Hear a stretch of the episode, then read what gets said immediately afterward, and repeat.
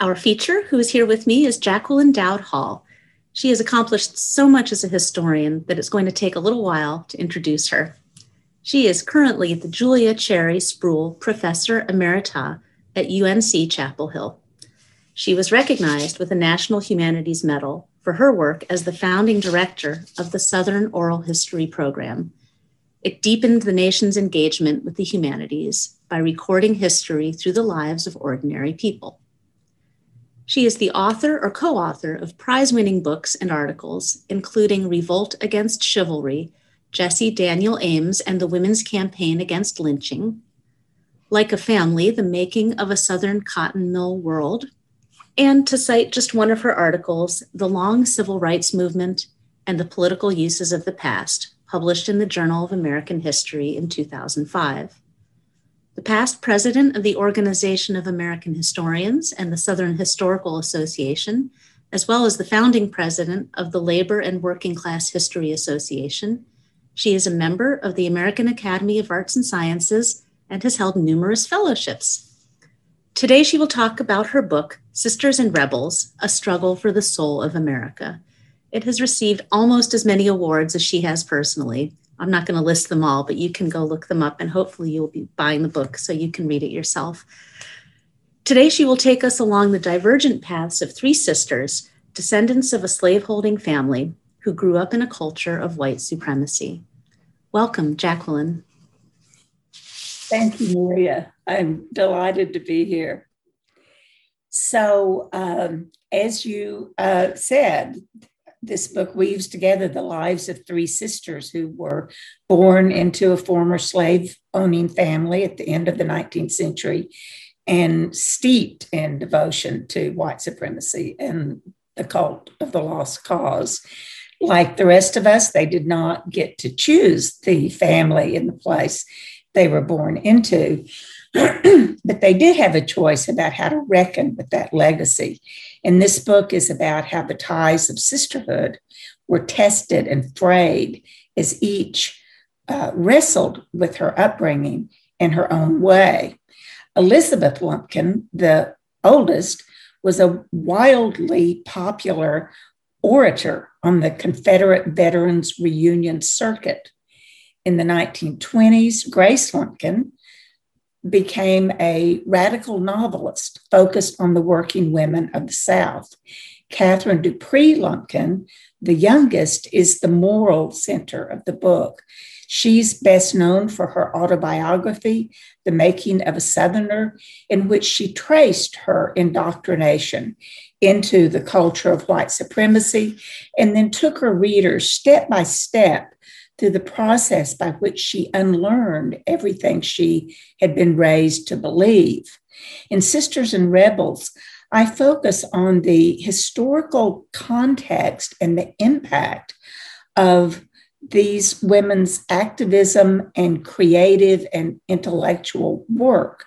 I show the sisters in implicit, if not uh, literal, conversation with one another and with uh, larger, real, and imagined communities. And I consider how their lives unfolded in interaction with others, with allies, friends, and lovers. And uh, some of the most influential of those figures um, are key characters in the book spiral, spiraling outward from those dense networks. I thread the sisters' lives through almost a century of historical events, um, movements, and debates. I begin with the myth of the lost cause. This um, alternative, uh, fabricated reality did not uh, reflect history as it happened. Rather, it uh, romanticized slavery and reconfigured the Civil War as not as a struggle to preserve slavery, but as a struggle to uh, uphold the principle of states' rights. Through Elizabeth, I show how the lost how lost cause advocates stamped their understanding of Southern history on the white collective memory of the nation. and did so so effectively that we are arguing about the meaning of the Confederate monuments they erected as we speak. Through Grace's literary offerings, I illuminate the struggles of working women, as well as the work of women writers who were committed to representing those struggles. Through Katharine, I lift up an interracial student movement based in uh, faith, in faith, rooted in faith-based activism. I also center the left wing of uh, the women's movement, and I track the beginnings of an ongoing tradition of autobiography in which white Southerners reckon with the uh, implication of race and racism in their own lives. The history making efforts of Grace, Catherine, and their circles were stymied in the 1950s by the uh, tragic reversals of the Red Scare, represented most famously by Joseph McCarthy, but perpetrated by an astonishing array of governmental and non governmental actors. McCarthyism, like Trumpism, thrived on chaos and conspiracy theories. By whipping up fears of communist subversion, it turned the sisters earlier pro civil rights, pro labor, social democratic ideals and alignments into sinister un American activities and wreaked intimate and long lasting havoc on personal lives and American political culture. I write in some detail about this tragic denouement, but I end the book at the hopeful open door of the women's and civil rights movements of the 60s and 70s, which took up many of the causes the Lumpkin to which the Lumpkin sisters were devoted. So I'll turn now to how I got interested in these women in the first place, to how I wrote this book, and to some of the things that I learned along the way. And I'll end with how the sisters' stories speak to the present, to the challenges that we face today. So I first read Katharine's autobiography a very long time ago. I read it in the early 70s. I was uh, a graduate student living in Atlanta and immersed in the city's feminist civil rights, uh, anti war counterculture, but trying to write a dissertation at Columbia University in the then brand new field of women's history. I, uh, Katharine's portrait of the South scarred by slavery, but rich in a history of progressive struggle, resonated with how I saw the region. And I felt a strong connection between my generation of dissident Southerners and her Depression era generation of activist intellectuals. Still, I was puzzled by the book. Uh, I wondered about Katharine's sister Grace, who also uh, threw off the teachings of her upbringing and tried to remake the South. In her time, she was the more famous of the sisters, and yet she doesn't appear in Katharine's memoir at all. For that matter, what about Katharine herself? This is an autobiography, and yet it ends when she is still in her 20s and in the 1920s, finishing a master's degree at Columbia University and returning to lead uh, an interracial student movement in the segregated South. What about her later life? What about her doctorate in uh, labor economics and sociology at the University of Wisconsin? What about her uh, career as her effort to, to uh, create a career as a scholar and a writer at a time when women who aspired to intellectual lives faced soul crushing uh, obstacles. What about the decades she spent outside the South, building a vibrant domestic and political life with in partnership with Dorothy Douglas, a radical economist at Smith College, and the former wife of the prominent Senator Paul Douglas. I later learned that in the mid 1920s, Grace had decamped to New York and settled on the Bohemian Lower East Side. She rose to fame with the publication of her first book, To Make My Bread, about the legendary Gastonia, North Carolina strike of 1929. By the 1930s, she was, as she put it, a warm fellow traveler of the Communist Party. She was also married to her live in lover, a Jewish immigrant from Eastern Europe, a militant fur and leather worker with literary aspirations. Both she and her husband were deeply, and in Grace's case, fatally involved with Whittaker Chambers. Chambers was known in the 1920s as the quote, hottest literary Bolshevik in New York. But by the 1950s, he became, in the 1950s, he became uh, one of the most influential anti communist writers of his time. As the progressive movements of the 30s and 40s gave way to McCarthyism and the Cold War, Grace Lumpkin reversed course entirely. Like Whittaker Chambers, she joined a pack of former leftists who gained enormous influence by turning to the right. And she spent the last decades of her life denouncing her former allies and renouncing her own best work. When I moved to North Carolina in 1973 to launch UNC's Southern Oral History program, I jumped at the chance to seek the sisters out. Elizabeth had died a decade earlier, but I found Katharine and Grace in Virginia, to which both had retired uh, separately and, and, and for different reasons. My conversations with them were mesmerizing. But again, as in Katharine's autobiography, there was so much that was left unsaid. And I later learned that, like many non-conforming women, they had, uh, during the homophobic Red Scare of the 1950s, they had erased wide swaths of their lives from their papers. Katharine, for example, was happy to talk about being conscripted into the culture of white supremacy as a child.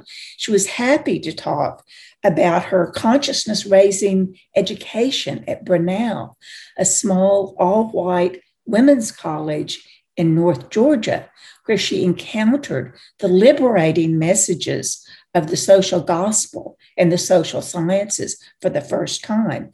Most of all, she emphasized the years in the 1920s she spent as Southern Student Secretary or leader uh, uh, for the YWCA. Absent from our conversations, however, was Katharine's long relationship with Dorothy Douglas and their association with the movements that made up the left uh, wing of feminism and the New Deal. Gone were the years after the publication of The Making of a Southerner in 1946, when she was cut off from much of her family. Uh, who were uh, who felt betrayed by her autobiographical revelations. Gone were the shock and terror of McCarthyism.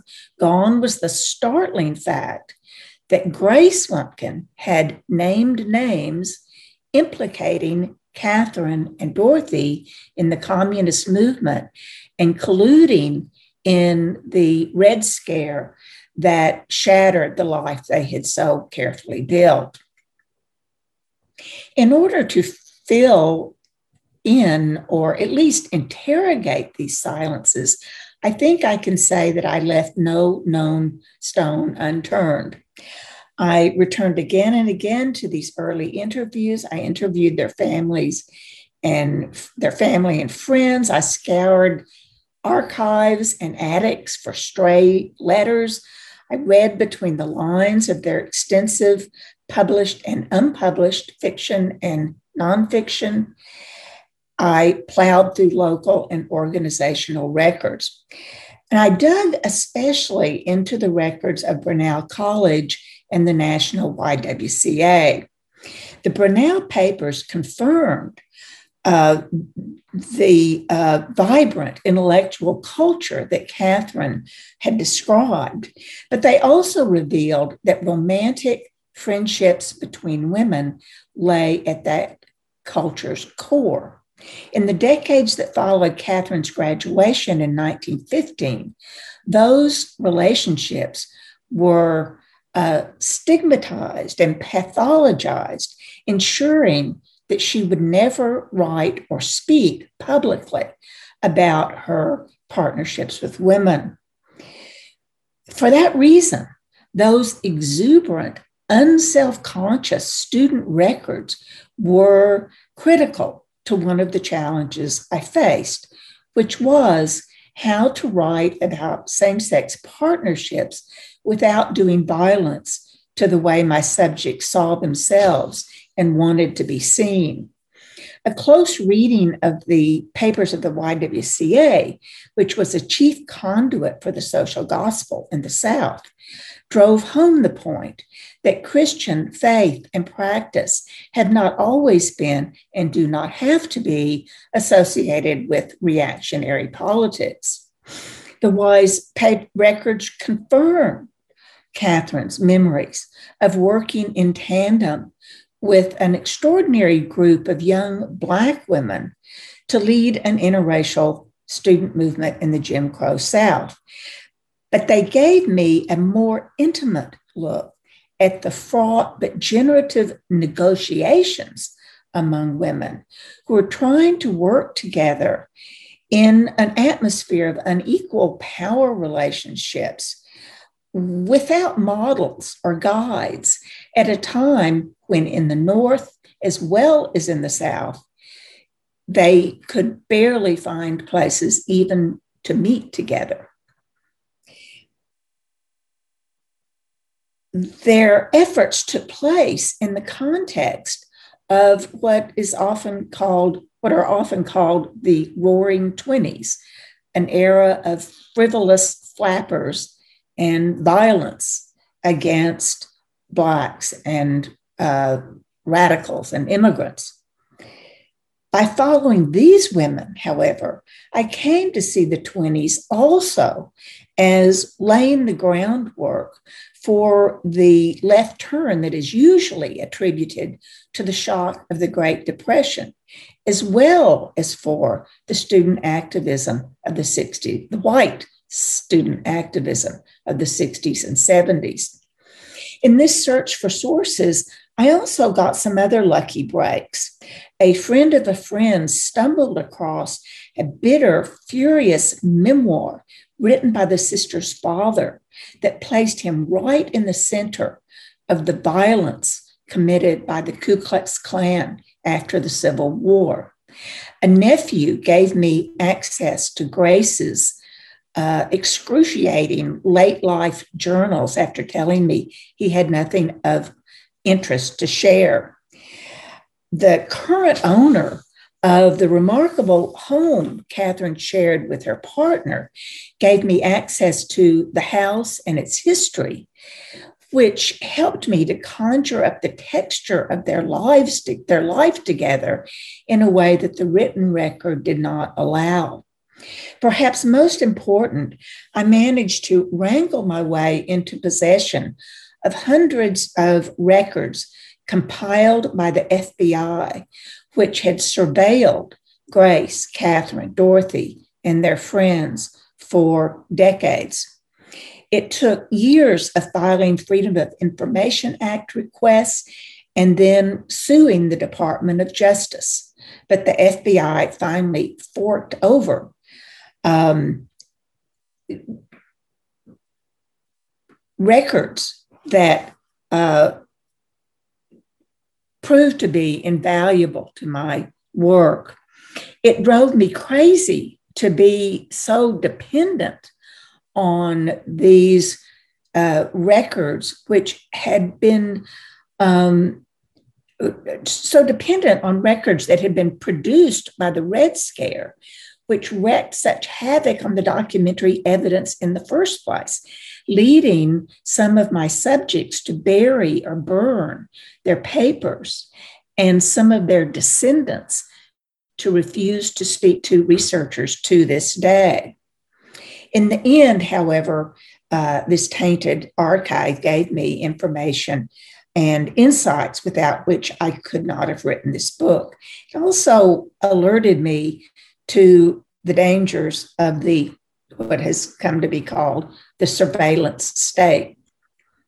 I'll turn now to the interplay between the past and the present, to how the sisters' stories speak to the challenges of our day.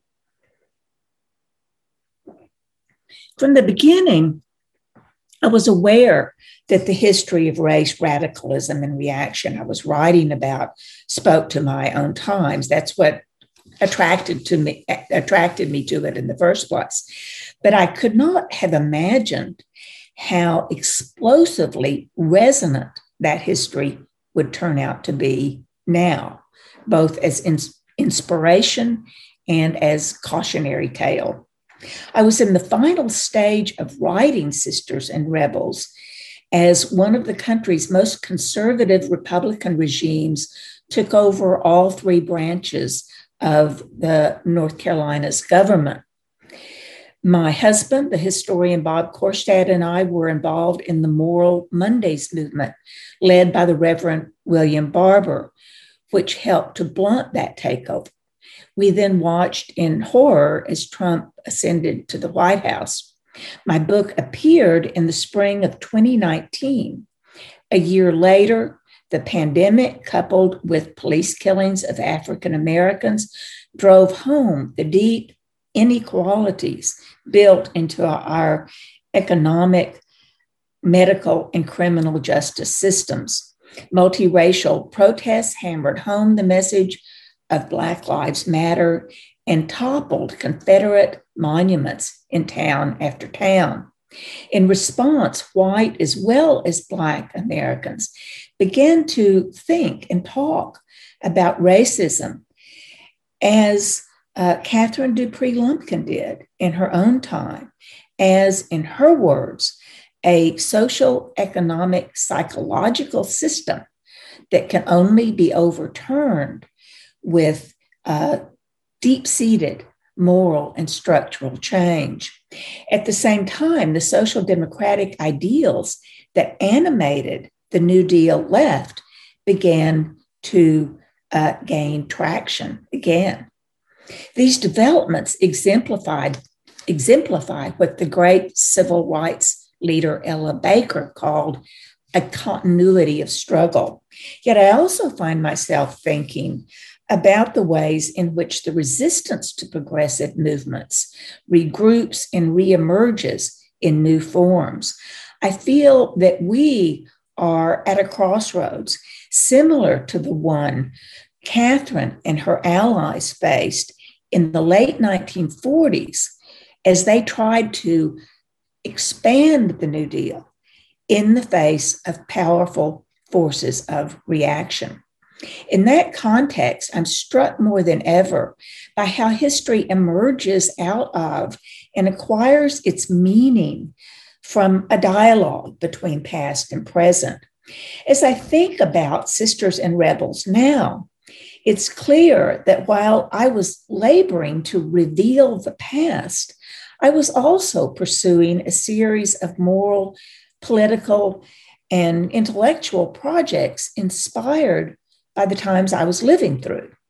The first of those projects involved recovering a forgotten landscape of struggle for social struggles for social justice that were organic to the South, that involved blacks and whites, expatriates, as well as people who never left the region. My goal in that recovery is to provide for our times what Katharine and Grace tried to provide for theirs. That is, a usable past for the battles we are facing in the South, which is now and in some ways has always been a battleground region. The second project, uh, telling these women's stories, allowed me to pursue involved joining an ongoing conversation about white Americans, and especially uh, white women, can face up to and work through a legacy of slavery, segregation, and systemic racism. My aim is to drive home the point that women who are um, struggling to come to grips with issues of complicity and privilege can, as Virginia Woolf famously put it, think back through our mothers. That is, we can learn from women's history. We can see how often women like Elizabeth Lumpkin shored up white supremacy while expanding their own horizons. At the same time, we can find in her younger sisters and their allies models of how both gender and racial consciousness can be transformed. My third project involved lifting up the left feminist strand of the women's movement and thus challenging the habit of viewing feminism as a single issue movement uh, monopolized by the white middle class. The Black and white activists who stand in that tradition then and now link women's emancipation to economic and racial justice and infuse feminist consciousness into movements that do not explicitly prioritize gender equality, especially battles for labor and civil rights and for a strong, inclusive safety net. I talked earlier about the YWCA, which stands in that tradition. Here, I want to elaborate on the role of left feminists in the New Deal coalition. Excuse me.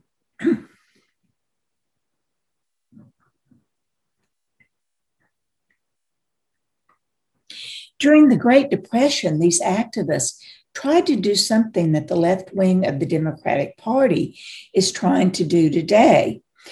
In a time of crisis that made it impossible to ignore the precarity and inequality of American life, and that melted traditional obstacles to government action.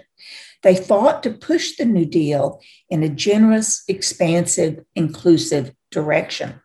They did so in part by trying to shift the cost of the safety net onto the wealthiest Americans, the top 1%, and in part by extending the safety net's protections to Blacks of both sexes and to marginalized white women, groups that were originally excluded from the New Deal's landmark legislation. Katharine Lumpkin, her partner Dorothy Douglas, and their allies were devoted to that effort. But they and their ideals occupy a mostly invisible position, even within the scholarship on women and the New Deal. Of course, uh, FDR uh, it is still towers over our understanding of that period. But historians have told us a good bit about the so called maternalist women who led the children's and women's bureaus in the 1930s. They have also spotlighted exceptional women such as uh, Eleanor Roosevelt, Frances Perkins, Mary McLeod Bethune. But social change requires an outside as well as an inside game. I think of the women and sisters and rebels as playing a special and little noticed outside game. They were independent writers and policy intellectuals who sought to leverage their expertise to influence government programs directly. But they were equally committed to joining forces with labor unions and grassroots social movements in order to act on a core ideal of the period, which was that white collar workers, such as teachers and social workers, should stand in solidarity with the blue collar working class, both black and white. That approach, which included both respect for expertise and solidarity across class and racial lines, speaks directly to our historical moment. A moment when the gig economy is replacing all kinds of jobs, so that even universities are uh, dependent on contingent labor blurring the line between adjunct professors and fast food workers. A moment also in which a pandemic is revealing that we are all vulnerable, if not equally so, to a broken medical system and to just in time supply chains that are linked to pools of cheap labor in the global south that now figure in the American economy much as the cheap labor US South did in the Lumpkins' day. A moment that calls out for bold government actions similar to those that the New Deal left hoped for, but only partially achieved. So I'll end with uh, the fourth project this book allowed me to pursue. I said earlier that in writing uh, about the Lumpkin sisters, I wanted to join uh, today's conversation about reckoning with uh, racism. Likewise, like them, I want to blur the line between writing and activism. All three of the sisters believed that human beings are creatures of narrative and that cultural scripts, i.e., the stories we tell ourselves about the world, are as critical to social change as are explicit political maneuvers. Elizabeth, the eldest, believed correctly that whether white Americans bought into the myth of the lost cause mattered. Katharine and Grace believed that the counter stories they were telling were political acts. At the core of those counter stories was a challenge to the tendency to view the South as a reservoir of backwardness and reaction that stands as an exception to American innocence and progress. Grace mounted that challenge most powerfully in her first novel, To Make My Bread, in which she put forward a view of the Southern mountains that countered the hillbilly stereotypes uh, that persist to this day. Katharine's autobiography challenged the typecasting of the South in even more complex ways. Central to her story of self transformation was the process of study and experience that allowed her to acquire a new understanding of history, a new narrative of the past. It was only when she learned about the South's history of progressive struggle that she could truly break free from the miseducation of her youth, because it was only then that she could reject her father's equation of Southern identity with white solidarity and supremacy.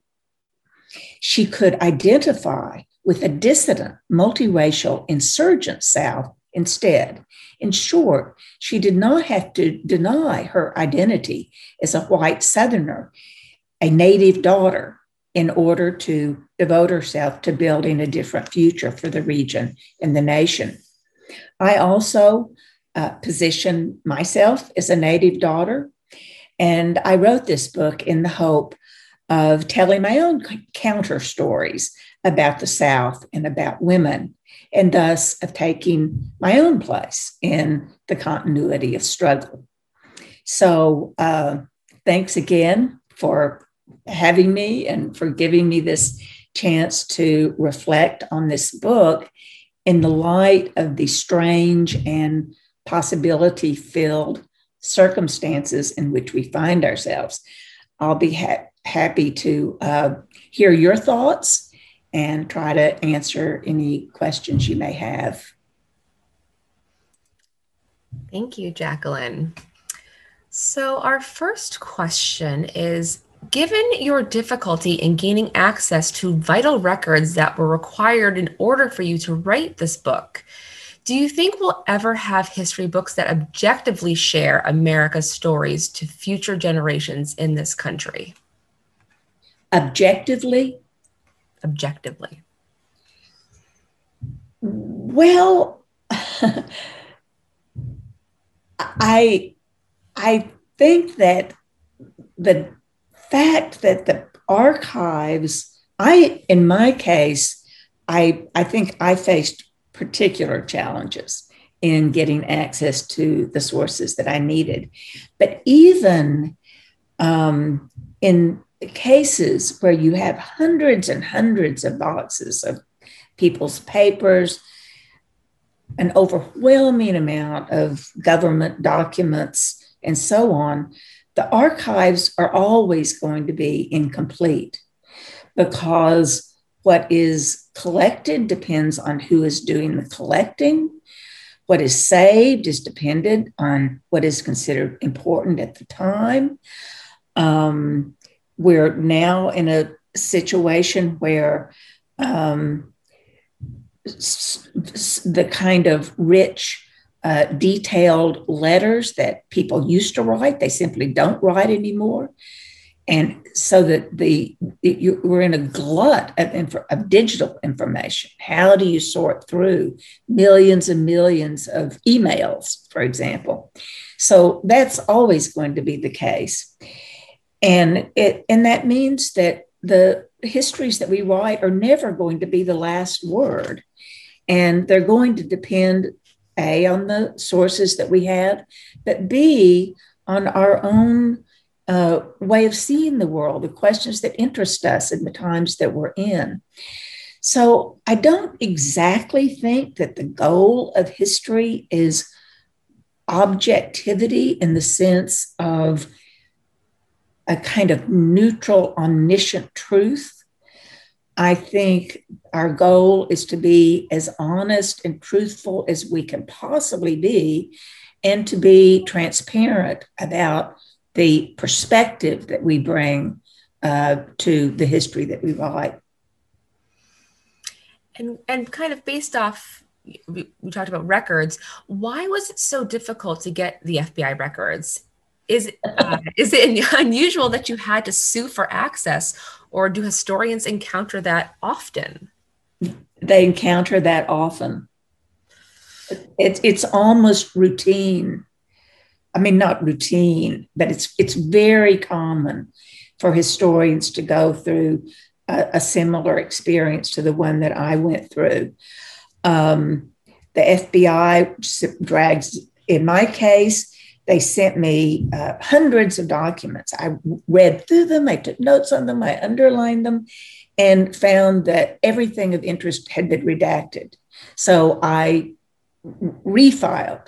They sent me more documents with a few things unredacted. So I had to go through all of those again, comparing them to what I already had, and so on. And, and that's very common and uh, and uh, I, uh, but I think it is not so common. My experience in, in suing the Department of Justice, and it's a complicated story. I don't think I should try to get into it here. Uh, but I we won our case in the DC District Court, and uh, the FBI agreed to mediation rather than appealing, which is what we would normally expect them to be to do. And if they had appealed, it would have been too expensive, too lengthy. I couldn't have carried on, but they agreed to mediation. And um, I uh, I flew to uh, to DC thinking I would be meeting with some low level bureaucrats, and turned out to be meeting with the top litigators of the Justice Department in a huge conference room. Me and my rumpled lawyer and fourteen of them, and uh, I will never forget the moment when my lawyer pounded on the table and said, give these give this woman her documents. The American people deserve to know their own history. And that wasn't really the end of it. It went on after that, more back and forth, more back and forth. But finally, I did, finally, they did give me the documents that I most wanted. Amazing. Were you, new question, were you shocked by what you learned from the FBI documents? No, I wasn't shocked. Um, I, well, it's hard to, it, it's sort of hard to, to reconstruct my feelings about this process because it went on for so long and things were gradually and gradually revealed. Um, but I think one of the things, this didn't, this is, uh, I, hope this isn't too much into the weeds, but one of the things that had puzzled me uh, all along was this question of Grace had testified uh, before um, she had volunteered.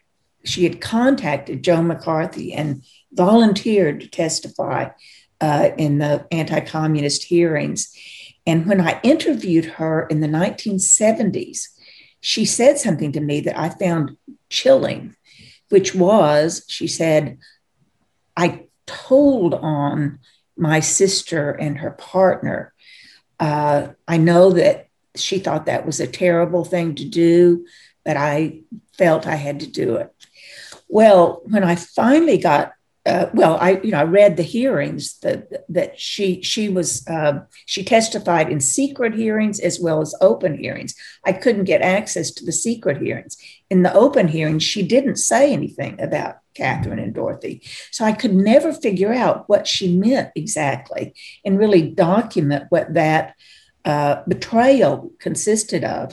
And it was only when I got the FBI documents and then the um, the um, uh, private uh, hearings uh, that I was able to find out exactly what she said and when she said it.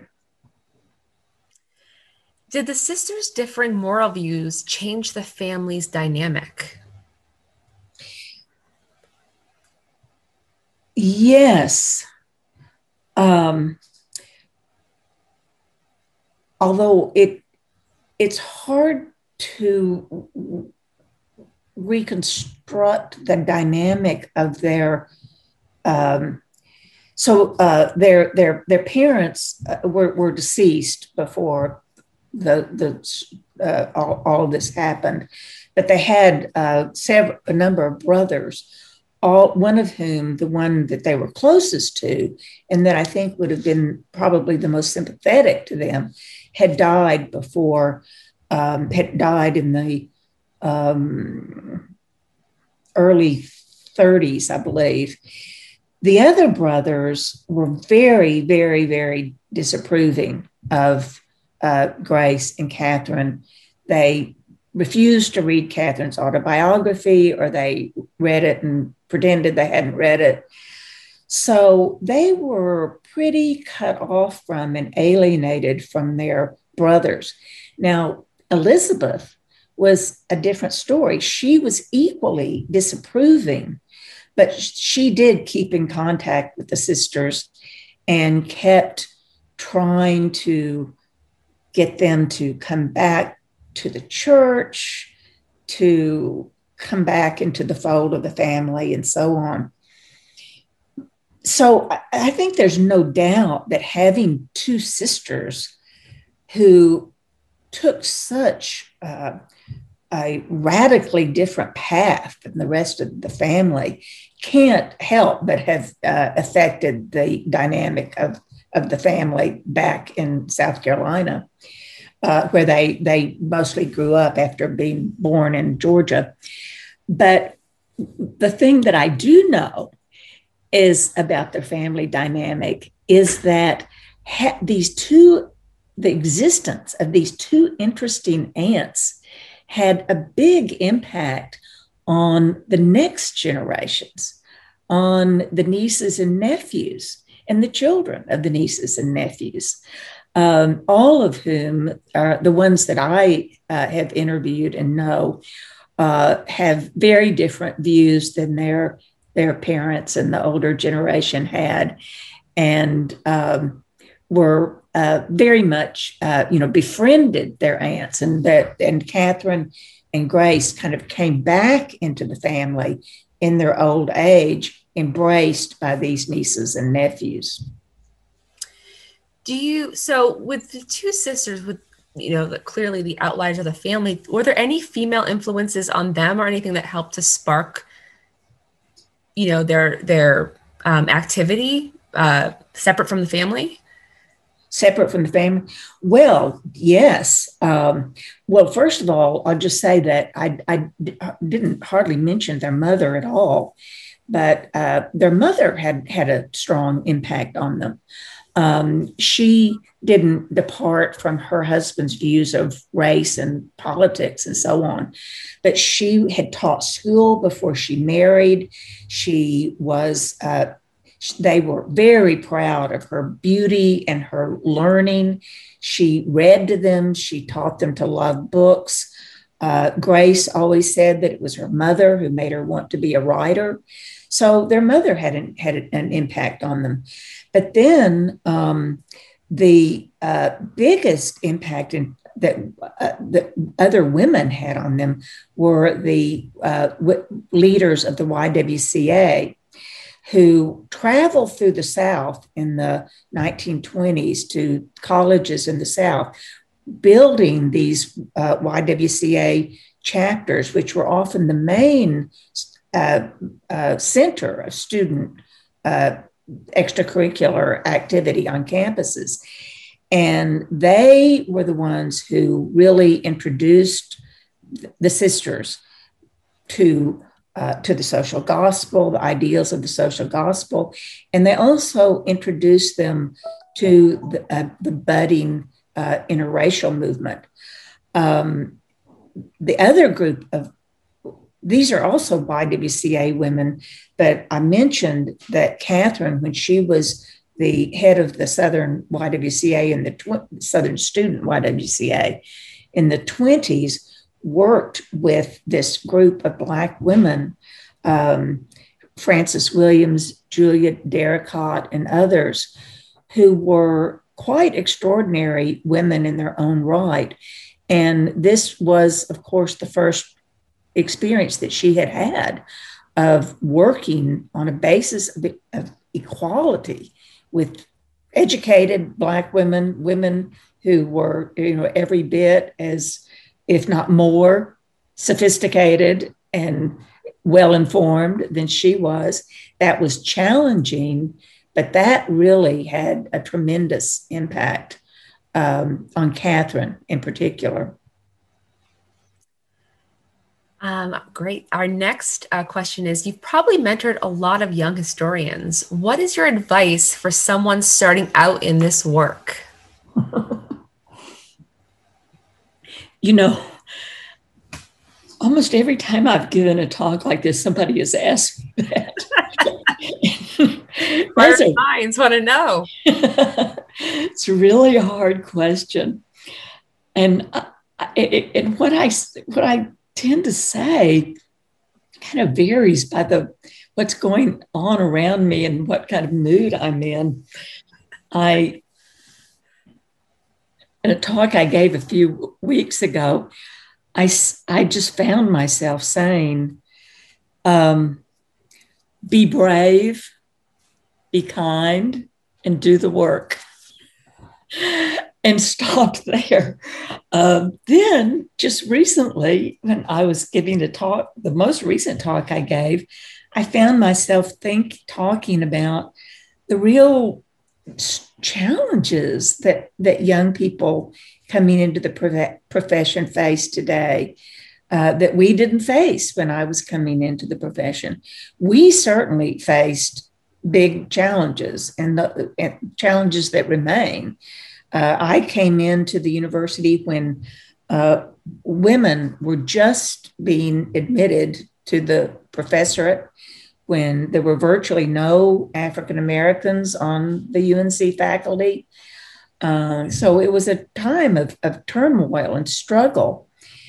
But um, this uh, kind of corporatization of the university, the starving of humanities departments, and so on that we're seeing now uh, presents a whole a whole different set of challenges that I um, I think that the generation, the upcoming generation, is just going to have to rise to, and and and um, and I would go back to what I said earlier: rise to bravely and do the work.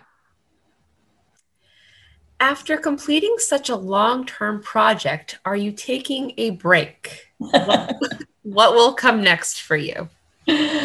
Oh, well, you know, I didn't really take much of a break uh, in the sense that as soon as I finished the book, I started um, going around giving talks about it which was a lot of fun. I really enjoyed it.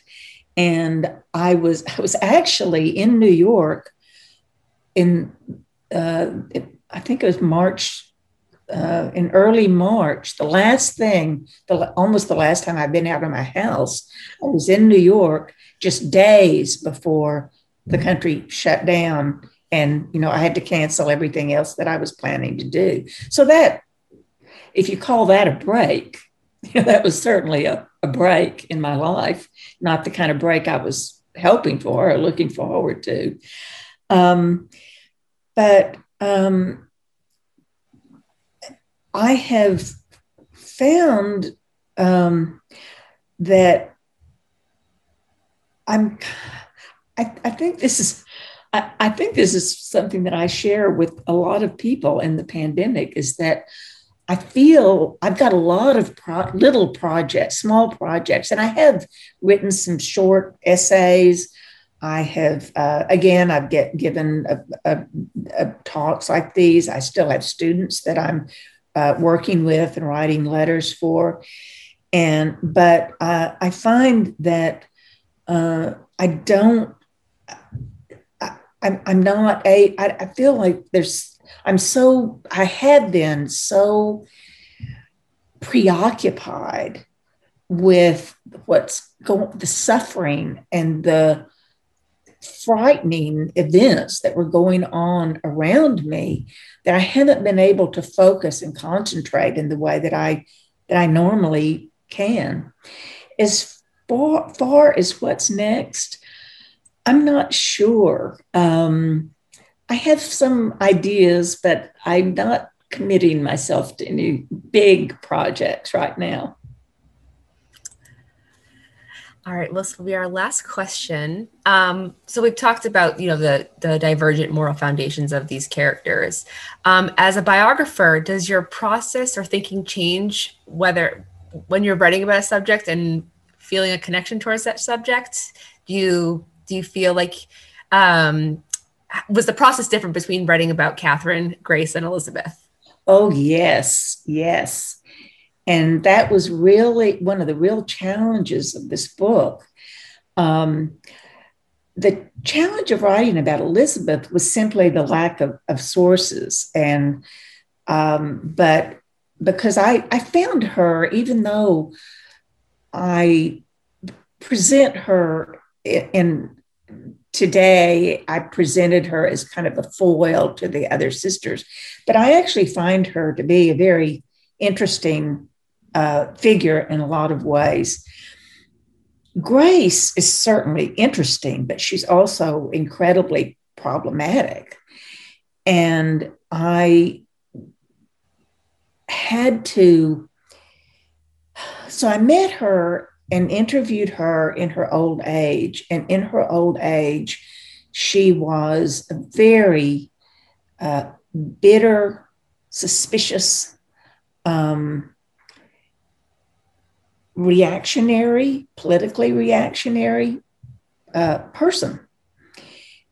And I didn't want to read that impression of her back into her early life.